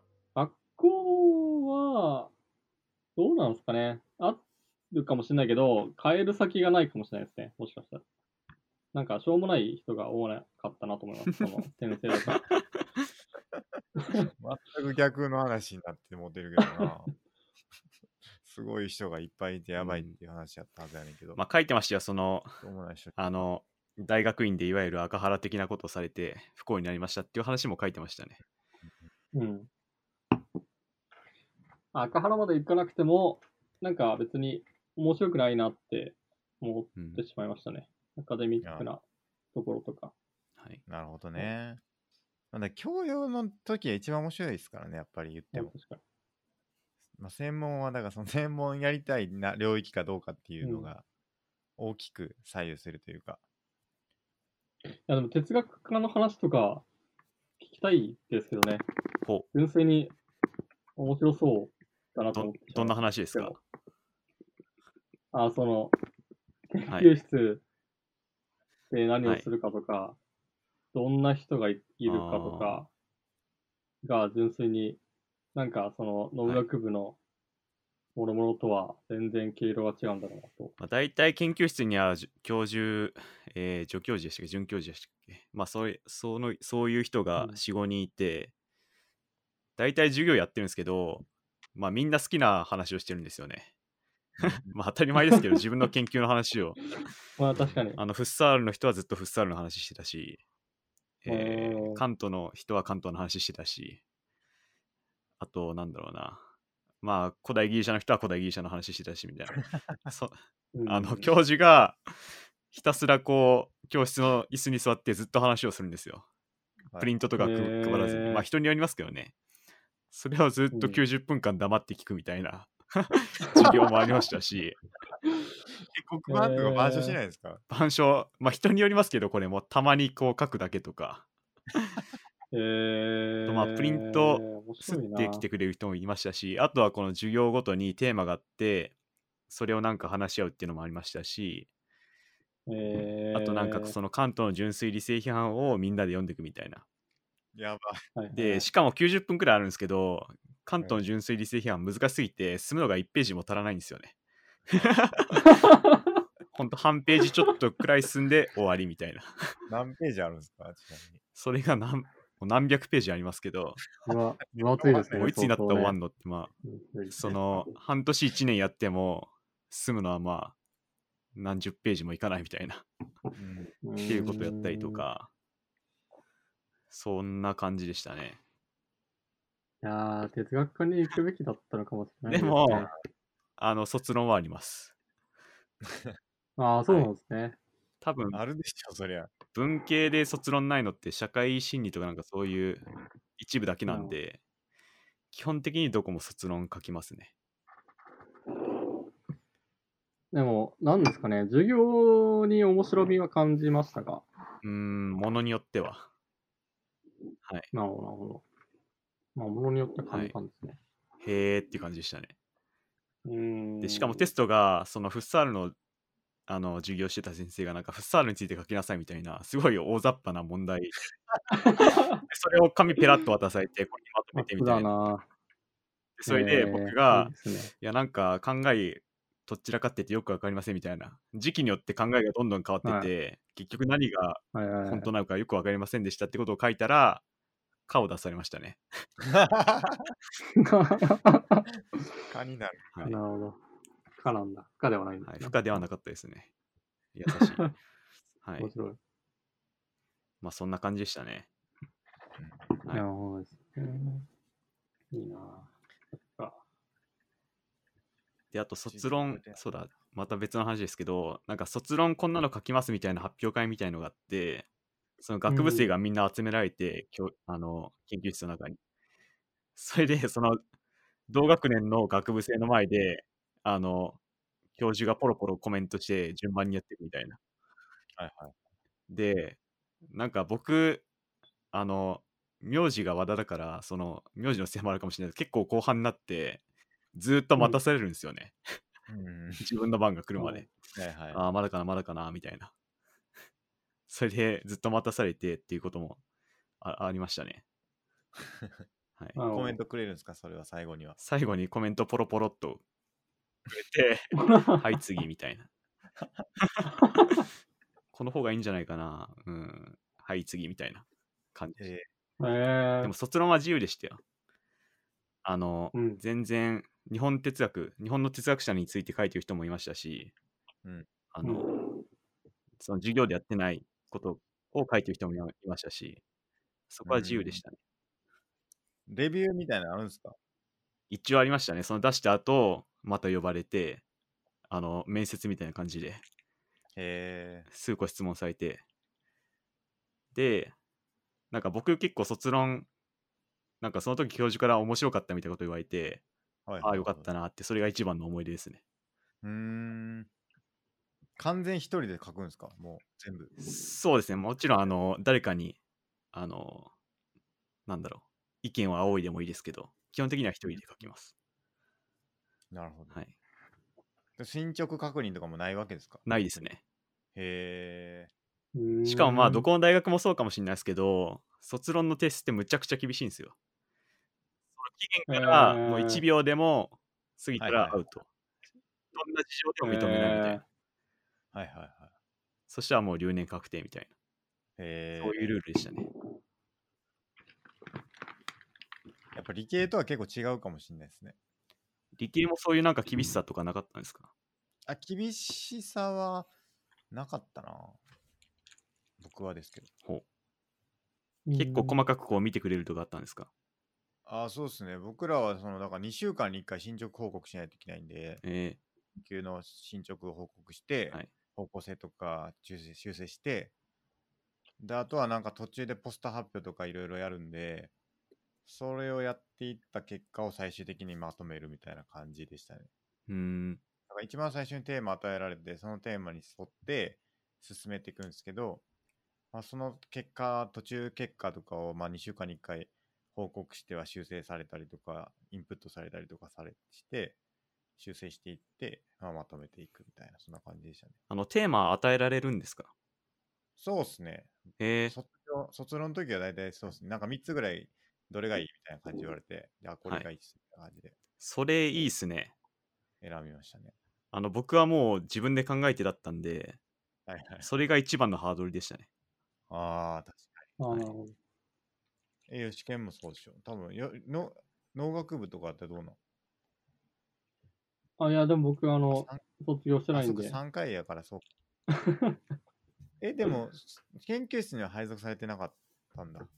いや、配属されてないですね。要は、シーフルでさんねんで入っていちねんかん、学部の教養みたいなのやった後なんで、うん、なるほど。まあ、ないですね。うん。研究ゼロ。いや、めちゃくちゃ厳しかったっていうか、細かかったですね、僕の教授は。うん。准教授でしたけど、当時。なんか、いちまいにまとめるんですけど、あ、いちまいやったかな。卒論いちまいにまとめる。ん？違ったかな。あれは用紙か。卒論の用紙か。用紙を提出しないといけないんですよね、まず。で用紙をレビュー受けるのに、いっかい赤ペン食らって、その赤ペン通りに直しても出したら、またその赤ペンが入ったとこもういっかい直させられるっていう。ほんまにちゃんと読んでんのかなって思いながら。先生が直したところがもう一回先生によって、同じ先生によって直されるということを何回も繰り返してやってましたね。だからポスター発表っていうのがあって、なんか提出しないといけないんですけど、ある期限までに。なんかいっしゅうかんまえやとちょっと遅いんですよね。だから先生のレビュー受けないといけないから、にしゅうかんまえくらいにレビュー受けて、レビュー受けて、レビュー受けてっていうのをさん、よんかい繰り返してやっと完成するみたいな。で、そっからなんか、エーワン のポスターに印刷するみたいなことやらないといけないんですけど、なんかもうそのレビュー祭りをひたすらこう乗り切るみたいな、そんな感じでしたね。僕ら僕らの研究室の結構見てくれる感じですね。いや、めちゃくちゃもう見てくれますっていうか、もうもうずーっとだんまりですけどね、僕らはずっと座って見てるんですけど、ここがダメここがダメみたいなの赤ペンバーって入れられて、はい、そこは全然雰囲気が違いますね。もう放任主義でしたから、本当。まあ、か会社みたいなもんですよ。なんかちょっと会社に似てるは似てる感じでしたね、研究室に関しては。えー、なるほど。毎日朝何時に来て、みたいな。へえ。何曜日はこれがあって、みたいな。雑誌会っていうのがあってとか、論文をみんなで回し読みしたりとか、リングで発表したりとか、まあ、輪読したりとか、なんかまあいろんなことやりましたね。それはそれで勉強になりましたけどね、うん、特にプレゼンとかは毎週にしゅうかんにいっかいプレゼンさせられるから、それでなんかプレゼンの練習とか資料の作り方とかは結構勉強になったみたいなとこありましたけど、うんうん、なるほど。プレゼンとか全然なかったな、僕は。なんか唯一いちねんの時に英語で発表するみたいな授業を取って、それやったくらいですね。あの、頑張って僕アメリカの銃規制について調べて英語で発表、 発表したんですよ。すごい、はい。そのことは今でも覚えてますね。銃規制。はい。どういう話なんですか、銃規制は。まあ、基本的に共和党は銃規制に反対してて、うん、まあ全米ライフル協会っていうのがすごいパワーを持ってて、はいはい、まあ、それが銃規制に反対してて、でそれに対して民主党はあの規制を進めようとしてて、まあ、そういう活動を結構熱心にやってた議員もいたけど、うんうん、なんか法律が期限付きであの確かもう今失われちゃって緩くなってみたいなことを。緩くなってってのはどっちですか？銃規制があ規制がなくなっちゃったみたいな。確か買うときにチェックしてたんですけど、確かちょっとまああやふやなんですけど、それが時限法で規制がまたなくなっちゃってみたいな。なんかよくな話題になってますよね、確かに銃規制って。もう定期的に銃乱射が起きて、定期的に話題になってるんですけど、全然結果につながってないっていうのがまあ毎回の流れですね。それくらいですかね、僕が発表したのは。何の話したかちょっと忘れて、あ、そうか。何の話したっけってのはちゃったけど、吉木がなんで中退したかって話でしたね、確かね。はい。まあ、確かに。まあでも、いい時間でしたけどね。っていうね。うん、そうですね。結構なんかいい、いいというか、僕は結構コンフォートというか快適すぎる時間だったので、うん、ちょっと抜け出さなきゃな、みたいな気持ちもあったかもしれないですね。あ、それインターンしてたからとかもあるんかもしれないですね。うん、まあそうですね。うん、触れ合う機会っていうのは全くなかったから、うん、僕なんかは大学時代に社会人と触れ合う機会ってほとんどなかったんで、おー、それもあったんかもしれないです。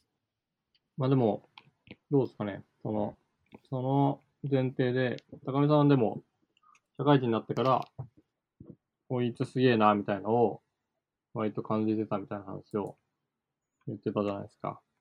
で、なった時に大学の時間を過ごすよりは、社会人と過ごした方が、自分にとって、なんか成長っていう意味で言うと、プラスだったのではって思うのか、それでもまあ大学にいた方が、価値のある時間を過ごせたなと思うのか、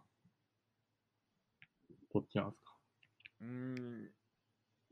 ーん、難しいねんけど、やっぱりその大学にいた方がいいよかったやろなって思ってて、なんか質がやっぱ違うと思ってんすよね。うん。うん、なんか、うん、社会人としてのそのなんかできるできないみたいなのって、なんかどうなんだろうな、なんかどうでもいいって言っちゃうとなんかあれなんだけど。うん、うん、なんかそれを追い求めてもしょうがないなっていう感じがあるんですよね、やっぱり。うんうんうん。それになんか果たしてその社会人としての成長みたいなのって何の意味があるんかなっていう風になっちゃうから、まあ、習えることに何の意味があるんかってなっちゃうから、あんまり比べようもないんだけど。うん。うん。うんうん、そうですね。社会人としての成長ってそんなに価値の高いものと思ってないっていうのがあるかもしれないですね。うんうんうんうん。なるほど。まあそれはそれでまあ勉強になるし面白いとは思うんですけど、うん、それができて何なんっていうのはちょっと思ったりする時はあるかな、やっぱり今でも。なるほど。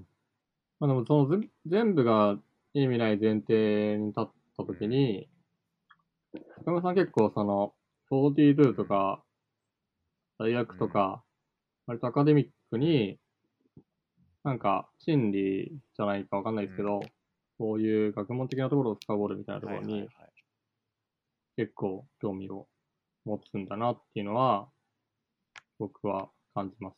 そうなんですよね。そうなんですよ。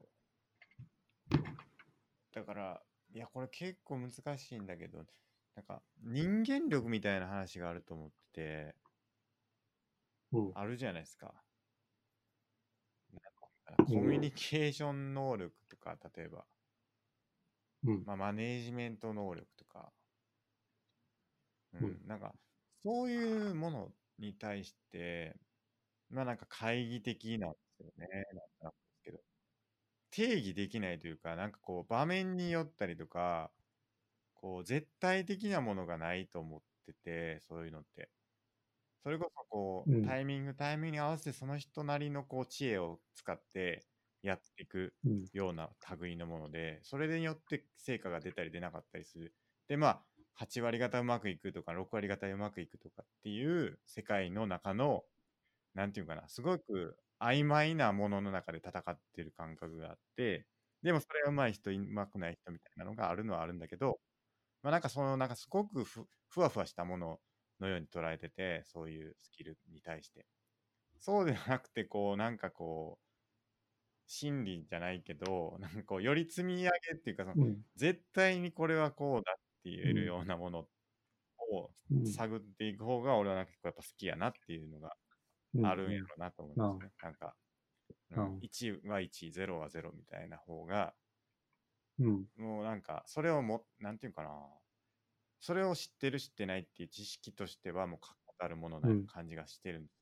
うんうんうん、でもなんか例えばそのプロダクトマネージメント論とかってあったりすると思うんですけど、うん、そういうのって結局ケースバイケースでしょみたいな話になってきたりする時があって、うん、それ言い出したらほんま何も積み上がらへんやんって思う時もあったりするから、うん、なんかそういうスキルに対してちょっと懐疑的に思うみたいなところはあるかなって思いますね。うん、なるほど。スキルとして成立はすると思うんですけど、どうするかって言われても困るかもしれんけど。でも僕も結構高校生ぐらいまでは数学とか物理とかちょっとあ同じ話しか分かんないですけど、高校生ぐらいまでは僕はそのフェルマーの最終定理が解けた解けないとかひも理論かどうとか、要は人類が確実に前に向かっていることに結構興味を持っていたわけですよ。はいはい、その方が、なんだろう、歴史とか、そういう対人的な能力みたいなところよりは、そういう心理とかの方が前に進んでる感があるじゃないですか。人類として。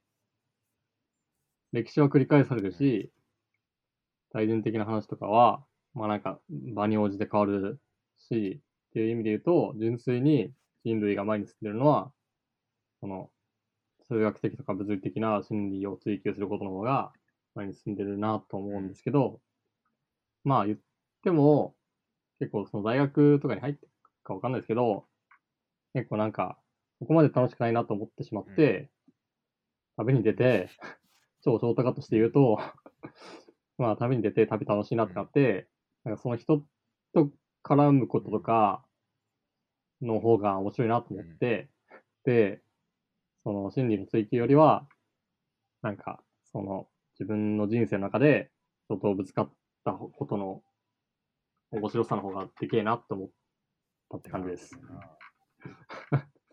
同じ話かわかんないですけど。いや、まあ、面白い、まあそうっすね。うん。何が面白いんやろな、ほんまに。でも俺は、よくわからない。面白いですかね。それし何なんやろうなっていうのはちょっとよく思うけど、心理というかそのすでにもう人類が辿ってきた道をもう一回再創するというか、同じ道を辿ることを俺は結構好むねんけど、うん、ああ、えー、人類が辿ってきた道を辿るのか辿るのか仮の再集め的な把握するというか、それを理解することというか、なるほど、ああ、なるほど、なんでそうなったかとかを理解する、まあ歴史とかもそういう側面は、うんかもしれないけど、うん、でもなんかそこはもうそこまでいくと、うん、っていうか、まあもう自分が何に楽しいかで、ね、もう終わりな気がしてて、ね、いちごが好きか、うん、リンゴが好きか、そう自分がこれやすとそれでいいんじゃねって思いますけどね。さんがそういうのが好きで、僕はなんかこういうのが好きでっていう。ちょっとコメントついてましたね、まごさん。あの初めて YouTube でコメントが、はい。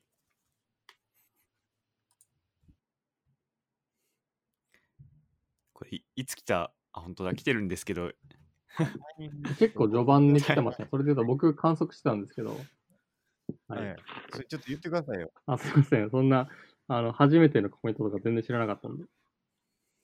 そうなんですよ。えっとちょっと読みますね。人生についてとか生き方についてとかをカジュアルに話す場はないし、でもそういうのがあったら面白いと思いますねって。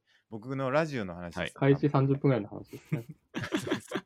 ありがとうございます。いや、本当面白いと思うんですよね。はい、あと、アドラーを知ってるとか知らないとか、時代を卒業してるとかしてないとか、そこすかって思いましたけどねって言ってます。これどういう文脈なんですかね。ちょっとどの文脈やったか文脈は分かんないんで何ともですけど、どの文脈やったかちょっと忘れちゃいましたね。やっぱりコメントはリアルタイムで読まないと分かんない、はい、すいません、申し訳ないです。